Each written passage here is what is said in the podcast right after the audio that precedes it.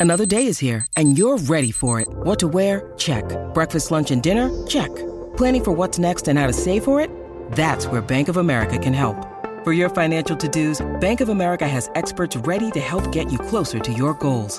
Get started at one of our local financial centers or 24-7 in our mobile banking app.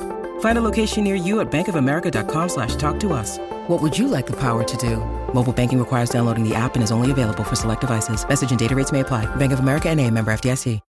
When you need mealtime inspiration, it's worth shopping Kroger, where you'll find over 30,000 mouthwatering choices that excite your inner foodie. And no matter what tasty choice you make, you'll enjoy our everyday low prices, plus extra ways to save, like digital coupons worth over $600 each week. You can also save up to $1 off per gallon at the pump with fuel points. More savings and more inspiring flavors make shopping Kroger worth it every time. Kroger, fresh for everyone. Fuel restrictions apply.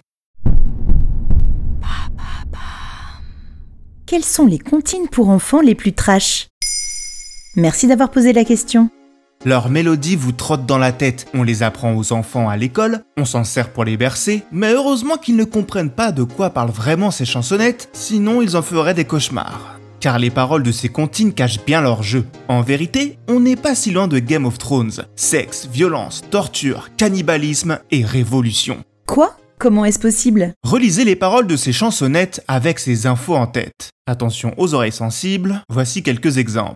À la Clairefontaine parle d'amants perdus pour une sombre histoire de cunilingus ou de sodomie refusée. Il court, il court le furet est la contrepétrie grivoise de Il fourre, il fourre le curé. Au clair de la lune parle de prostitution et de clergé en enchaînant les métaphores sexuelles. Et on pourrait continuer comme ça longtemps. À la pêche aux moules est une allégorie du viol. Savez-vous planter des choux? Parle de comment perdre sa virginité. Virginité que la mère Michel aimerait d'ailleurs bien retrouver. Les paroliers de l'époque ne pensaient donc qu'à ça? Oh, on traite aussi d'autres thématiques dans ces comptines, mais pas forcément de plus joyeuses. Exemple évident, vous connaissez sûrement, dansons la capucine, il n'y a pas de pain chez nous, il y en a chez la voisine, mais ce n'est pas pour nous. Bon là franchement, ce n'est pas le double sens qui nous étouffe, plutôt la mélodie enjouée qui nous induit en erreur sur le fond. Des enfants qui dansent pour oublier qu'ils sont affamés, pendant que leur voisine s'empiffre. Parmi les plus célèbres, il était un petit navire. Si on se contente souvent de chanter le premier couplet, c'est peut-être parce que l'histoire devient de plus en plus glauque au fur et à mesure des 15 suivants.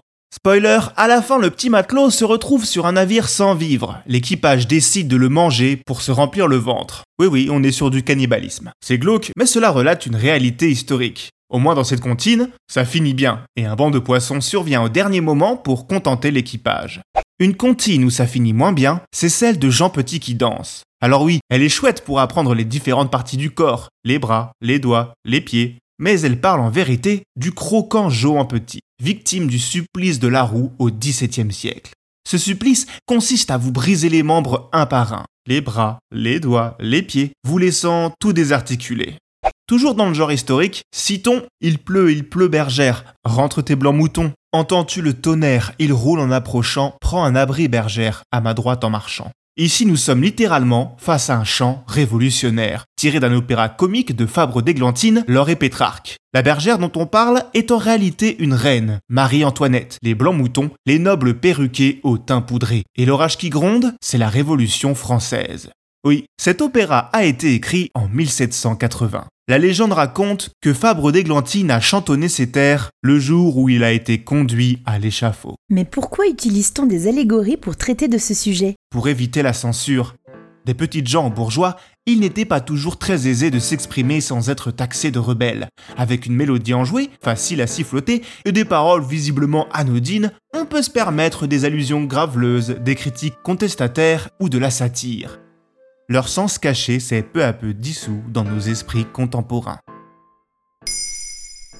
Maintenant vous savez, un épisode écrit et réalisé par Jonathan Oppard. Ce podcast est disponible sur toutes les plateformes audio. Et si cet épisode vous a plu, n'hésitez pas à laisser des commentaires ou des étoiles sur vos applis de podcast préférés.